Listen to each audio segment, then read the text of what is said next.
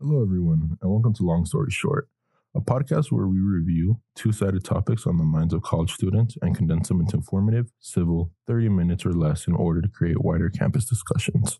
Our Stories presents Long Story Short.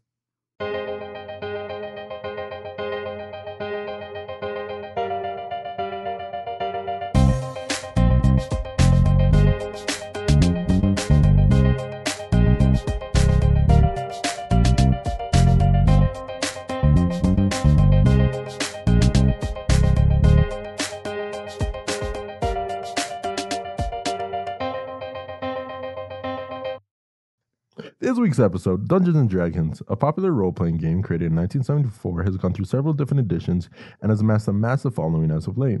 However, the game, like anything else, has had its controversies as it's grown. Today we will explore some of these.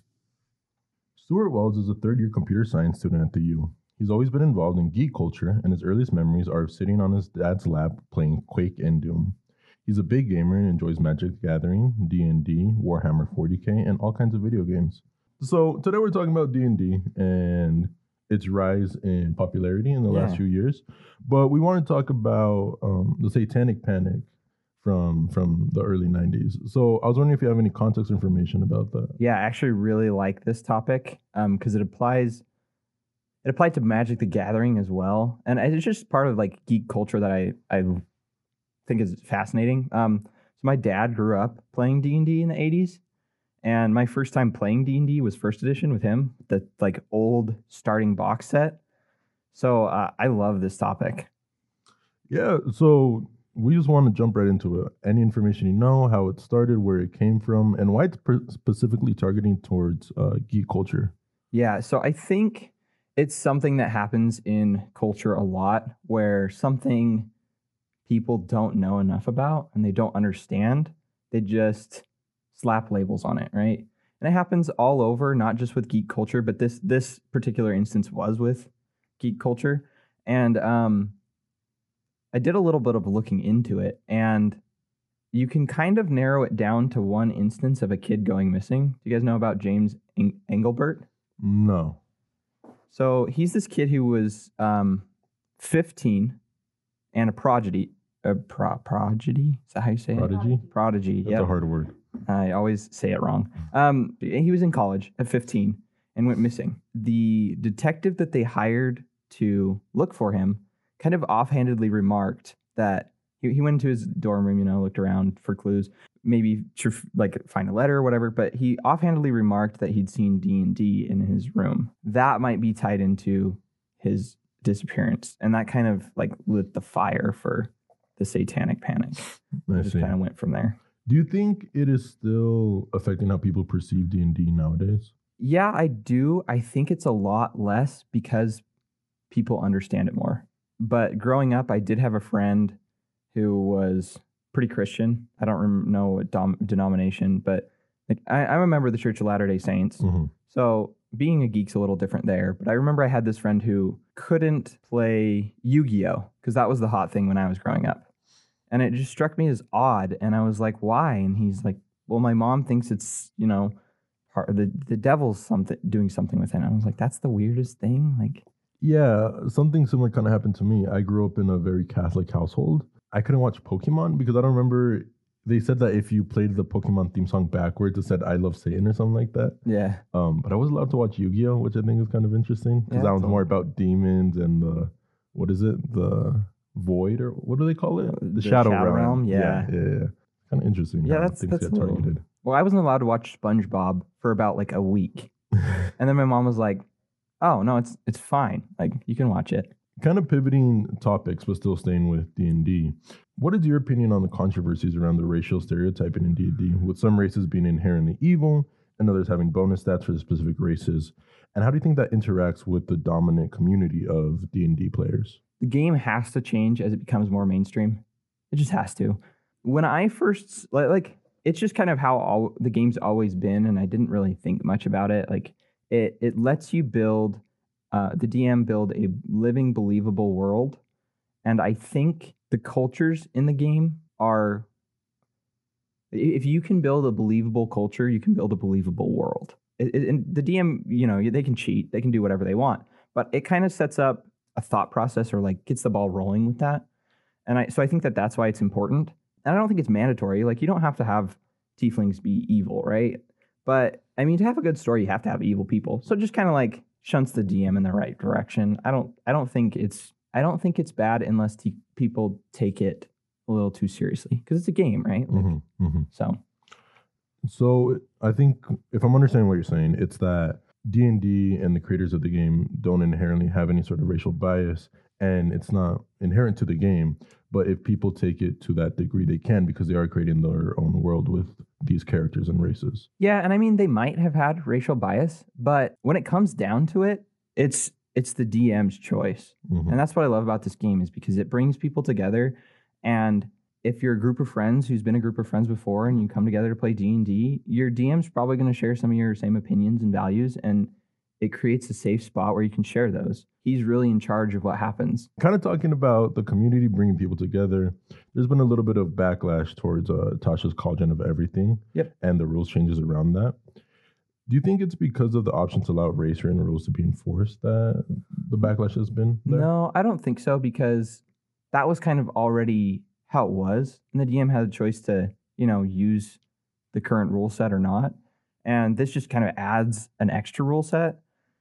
From what I'm understanding with our conversation is that a lot of these changes and choices made with D and D is really just in the D M's hands. And mm-hmm. It's more of a reflection of the person that the D M is and what they believe in, their values, more than any sort of policy or agenda that the game itself might have.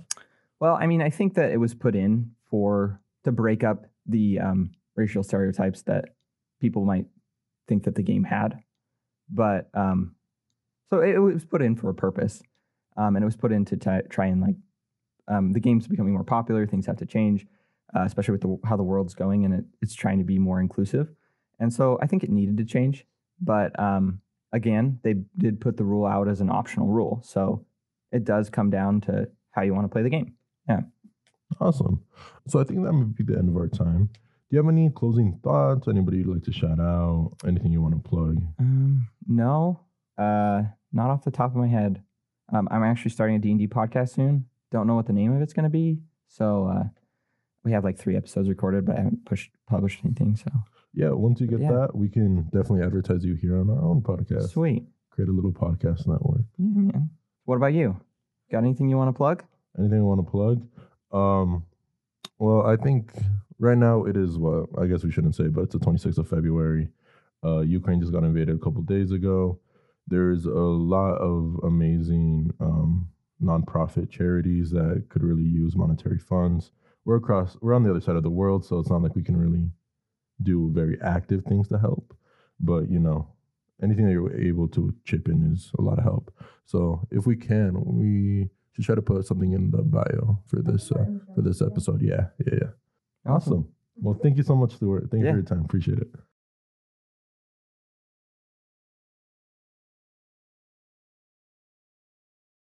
Hey, Long Story Short listeners, we're looking for people to fill positions this next semester.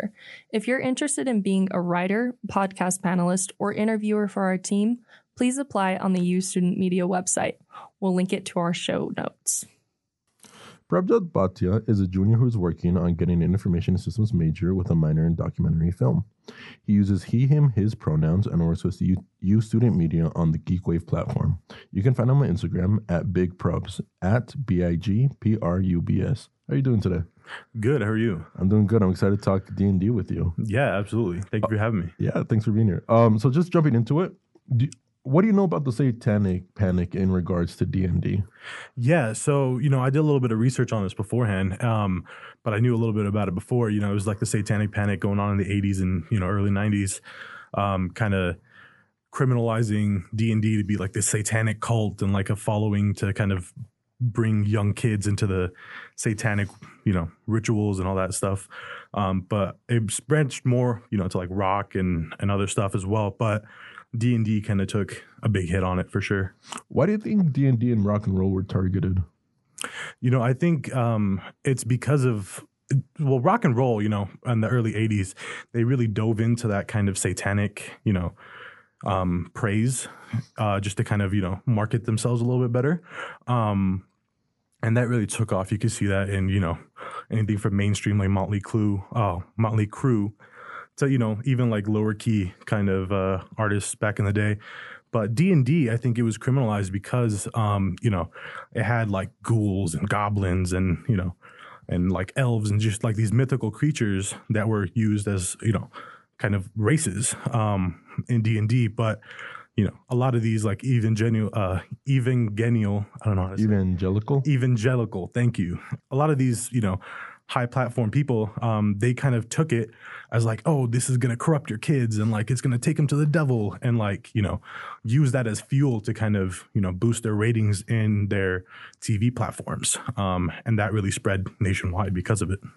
Do you think the satanic panic is, one, still happening now, and two, affecting how people perceive D and D?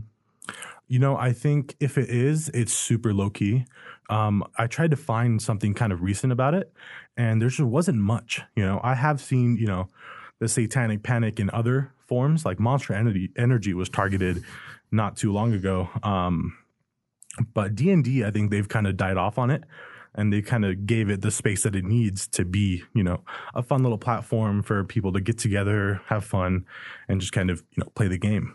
What is your opinion on the controversies around the racial stereotyping in D and D in regards to some races being inherently evil and others having bonus stats with their specific race? How do you think that affects the community of D and D? You know, I think it kind of depends on the people, right? Um, because when you're talking, I, most people that I've played D and D with personally and the people that I've talked to that play D and D, they are usually very accepting people. Um, and they treat, you know, the races in D and D as kind of different characters, right? Different characters, and no matter what you, you, you do when any, you know, T V show, uh, game, anything you really look at, everybody's going to have different stats and everybody's going to have these different attributes, right? Um, and it's just, it's part of the plot, right? Um, some people are evil. Some people are villains in whatever you look at, T V, movie, video games, whatever. And I think that kind of stands still um, and like portrays itself in D and D as well. I don't think, um, I haven't, I haven't personally met anybody who's been like, oh, you know, D and D, yeah, these guys are bad, these guys are good, so I'm going to put that into my real life and kind of criminalize people of different races than I. I haven't met that personally, but, mm-hmm. you know, is it out there? Maybe, mm-hmm. but I personally have only received, like, welcoming people when it comes to D and D. So I don't see much of a relation between, you know, the race differentiation within D and D and outside of it. Okay. So if you're around people that were more... Um, accepting of these racial differential ideas in the community, then it could be a problem. But in your experiences, anybody that you've interacted with in the D and D community has been very open and accepting? Yeah, I think so. You know, especially just, I grew up as a nerd. Mm-hmm. So, you know, uh, we as nerds, you play D and D. It's just kind of like a thing. At one point, everybody does. And, you know, when you're when you're kind of pushed down in society, especially early in the days when, you know, nerd culture wasn't as big and it was kind of frowned upon. Um, you know, back in middle school, I used to get bullied for playing D and D and watching anime and all that stuff. But now it's become mainstream, you know, and I think that kind of helped form that that bond between other nerds, right? To where it's like, oh, you know, they're the same as I am. There's no reason for me to kind of hate on this person because they're getting the same treatment as I am. Okay. Um, kind of getting into the thick of it, why do you think there's backlash for Tasha's Cauldron of Everything um, having rule, race rules changed? Ooh, you know what? So I looked at Tasha's Cauldron of Everything.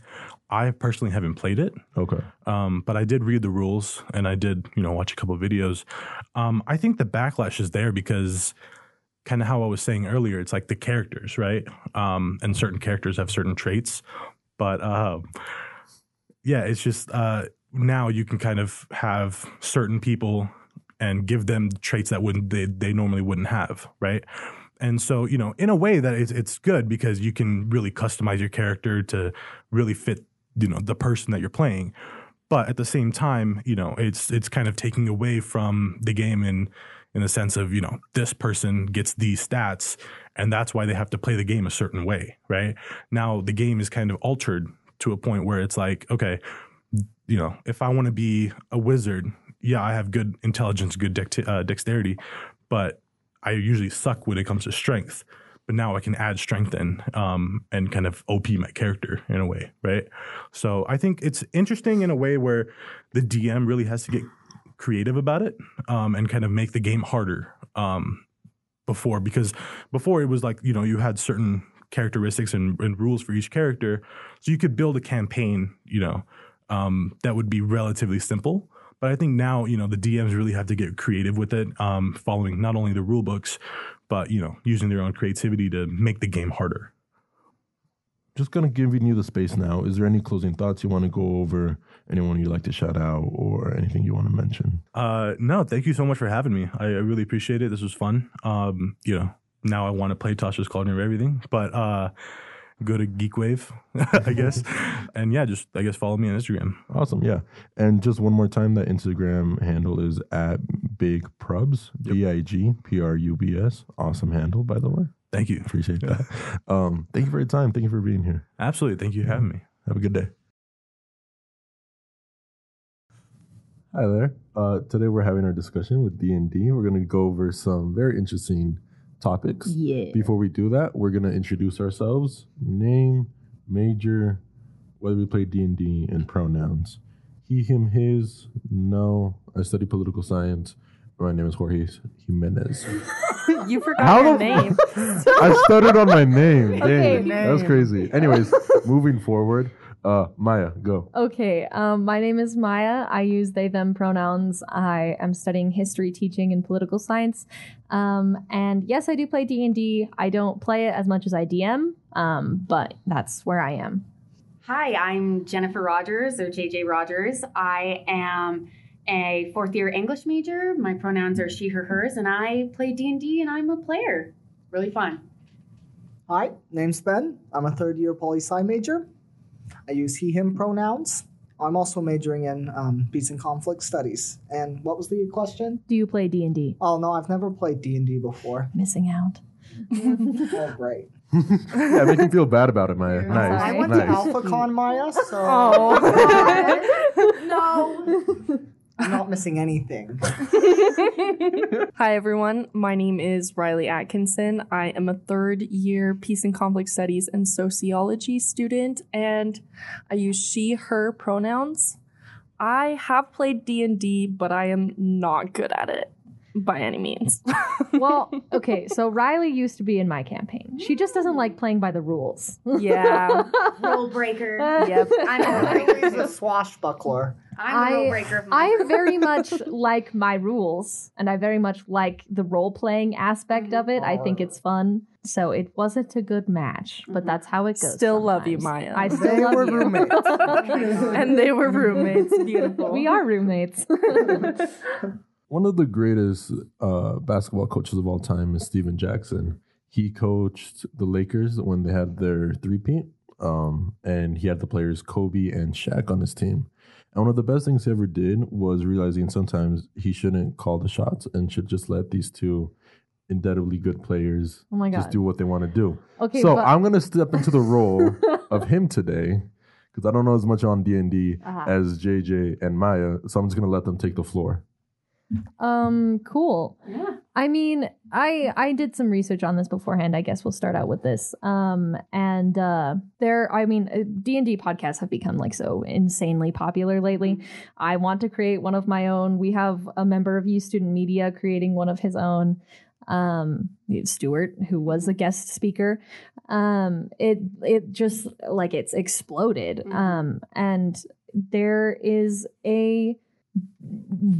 What is that? Like a rivet, like a chasm, I guess, mm-hmm. between like gender stereotyping in D and D. And I think we we see that a lot with like, especially in the podcast, because you have podcasts like The Adventure Zone, Dungeons and Daddies, uh, Fantasy High, Critical Role. Uh, the they all have a massive amount of men mm-hmm. playing it and playing characters. So. Yeah, I just guess I wanted to start out with that. And does anyone have any thoughts? I mean, as the only female player of my group, it's uh, it's sometimes it's a little intimidating. Like the first time that I actually joined them, I was pretty much the only girl. And I was playing a male character first. And it was fun, but it was hard because I had to really figure out the mood of the guys, and a, a lot of them are just like straight cut, like, we are only doing strategy, no R P, no role play, nothing. And I was Weird. like, this, I was like, this is not what I thought D and D was. But now that I changed characters, I'm now a female character, and we've been playing for like two years now, I've become a little more comfortable with the environment, but I can see why not a lot of women do join D and D. It's a little bit like, if you don't know what you're doing, not a lot of people are going to help you. Yeah.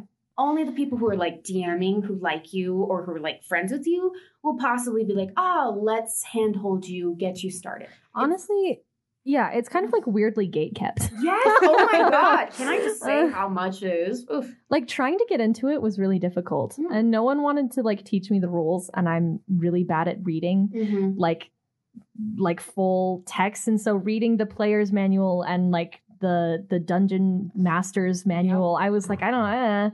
So I just listened to podcasts, right? Like The Adventure Zone, Balance was my introduction to Dungeons and Dragons. Um, yeah, yeah, and so I think it's like uh, it's a good way to get into the game, mm-hmm. but it's still weirdly like people are like, no, you can't get into it unless you've been playing it for your entire life. Yeah. Like, why? Unless you have the books, unless you have the dice. Like, it's mm-hmm. very much like they, in some cases, it does feel like if you aren't fully one hundred percent committed, you shouldn't do it. Yeah. Do you feel like Satanic Panic has caused that gatekeeping a little bit? I honestly, I mean, I don't know, because I think I ha- so I work with kids, um, and I D M a Dungeons and Dragons campaign for these kids that I work with on some Fridays. Um, and I was telling my grandma about it, and she was like, oh, you're teaching kids how to play Dungeons and Dragons? Like the devil's game? And I'm like, yes. what? Yes. No, I'm like, thing. it's Don't just me like with a good time. I'm like, Dungeons and Dragons is creative problem solving and yeah. working together as a team and like story building. Yeah. It's not satanic, like in any way, shape, or form, unless your D M wants it to be. And I mean, uh, then that can happen. I have a story. My D M. Oh my God. I have a story. My father, Dave, when he was fourteen, he used to go to the library after school. And then in the summers, he'd hang out there and play Dungeons and Dragons. And then he wanted to get super into it, but his parents wouldn't let him because they thought it was satanic. Yeah. And Oof. maybe that's the way he is, how he is, and the way I am, how I am, because of Satanic Panic. And that's a lot of generational trauma that we're going to have to work through. uh, I mean, my dad played first like edition um, uh, in his teens. Um, and he has talked to me before about like he he played and then he kind of stopped because it was like looked down upon. But he was also a kid who like he went to rock and roll concerts mm, and yeah. he was he lived in rural Idaho. And so it was like I, he wasn't a very go with the flow kind of guy. Um, but it's it's kind of interesting because like he's the one who originally like got me into Dungeons and Dragons. Mm-hmm. Like his geek culture became my geek culture, mm-hmm. right? And so I can understand that, Ben, even if it's not as like dramatic as you were making I it out know, to be. No, no, I'm just, you know, we're just playing around. Yeah. Maya, with your gender identity, how do you feel about the community of D and D? Um, I feel it is relatively exclusive, um, mm-hmm. but that just could be because, I mean, what we're seeing is just a lot of male-identified people playing the game. Um, Fantasy High, I haven't listened to all of it, but they do have a player who identifies as non-binary who plays, I believe, um, a character who identifies as female. Um, and so that's like the first part where I've really felt like like seen, you know, as as a, a player of Dungeons and Dragons, which sounds dumb. But I mean, you know, you take your battles where you can you take your victories where you can get them. Yeah. And so being a D M now is really interesting because I can create my own characters with their own gender identities and their own sexual orientation. Um, and they can act in a way that is authentic to both myself and to the world. Um, and So, I mean, I really like DMing because I can create a world that is inclusive to people such as myself. There is one thing that I've noticed with being a player and being someone who was like entirely new. I didn't know anything. All these guys in my group, they were very like, oh, you need to have this stat, this race to play this person because it will make it breakable. Like, you can break the game. And I'm like, but what if I want to be this character with non-specific, like, race? What if I want to just play something different? Like, I wanted to play a goblin who was a rogue, and it was just impossible. Like, it feels like sometimes in D and D, especially since in my campaign, they're very structured. They have to be like this. We have to fight really strong characters. Mm-hmm. You have to be unbreakable. Yeah. And it was hard to build a character and have a race that I wanted to be. I had to be specifically this. And I mean, I play a female character, and even then I still feel at times that, like, they don't value me as a woman character and a woman player because I'm not as in depth in everything. But mm. now I know how my character works. Like, they need me. But at the very beginning, I was very much like, mm. I could see in person that I was being frowned upon. And it took a while to be like, okay, see me as a player who wants to play and who is, enjoys the game, not as just a woman who joined your group. Yeah, for sure. It took a while. We love breaking gender norms. Oh my God. Tell me about it. It was, it's fun. It's fun. Well, and I mean, I think five E has un- introduced so many races, like different races. Mm-hmm. I know a lot of D Ms who are like, no, only the original races. And I'm like, but why? There's like, like I have a player who plays a changeling yeah. or a fire genasi or yeah. an owl folk. And like, that's rad. Like, if you want to play a character who's an owl humanoid, yeah. then go for it. Like, we have a kobold on our team, and he's yeah. our favorite. We love him more than anything. It's a fantasy game. Like, it is, who cares, yeah. literally. Yeah. Well, and I mean, I appreciate what Stuart was saying, yeah. um, getting into more of the like race aspect, mm-hmm. um, and that he he said, I mean, maybe there was some biases with the creators of this game when they were creating like Tasha's Cauldron of Everything, but also like the D Ms can take it how they will, right? Yeah. Like, it's a creative game made by creative people for their own purpose. Um, and so if you have a bad D M who's a bad person, then like, yeah, maybe yeah. you'll get some racial stereotyping. But mm-hmm. if you have a D M who actually cares about people, then it'll be less so. Get Cauldron, Tasha's Cauldron of Everything that yeah. introduces like new stats and things yeah. that of course could be seen as uh, perhaps racial biases, yeah. but I mean, the D M will take it how it will. And I like to homebrew a lot of my characters. I homebrew the world, and so like, I'm not a D M who particularly cares, but there are some out there who might. Yeah, it's true. Just don't be racist. Yeah. It's not that hard. I think that's a, a common theme yeah. in our podcast. Don't be racist. Just don't be racist, please. I know. Is that our, our closing thought? Just don't be racist. Wait, let J J. Yeah, sorry, J J. No, no, no, no. I was just gonna say, for like my D M, he's very much homebrews every character, makes them insanely impossible to fight. But that's because our characters are like the ones who who are advanced, who know who know how to play the game, who have all the cards and everything. They make these impossible characters. And so it's like, I don't know, like seeing Tasha and having that flexibility, it, of course, there's going to be people who hate it.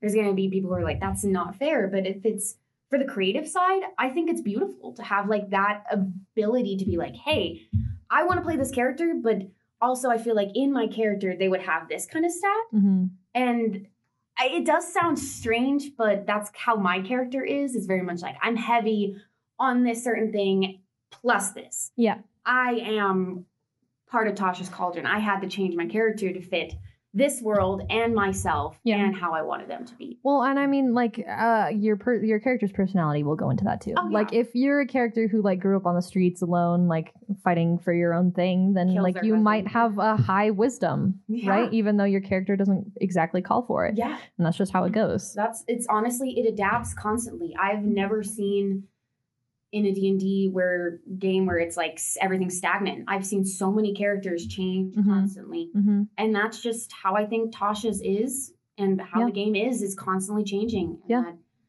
yes, rules back then are a little more like a little more structured, but that doesn't mean that we can't have this flexibility to allow more inclusivity to everyone. Yeah.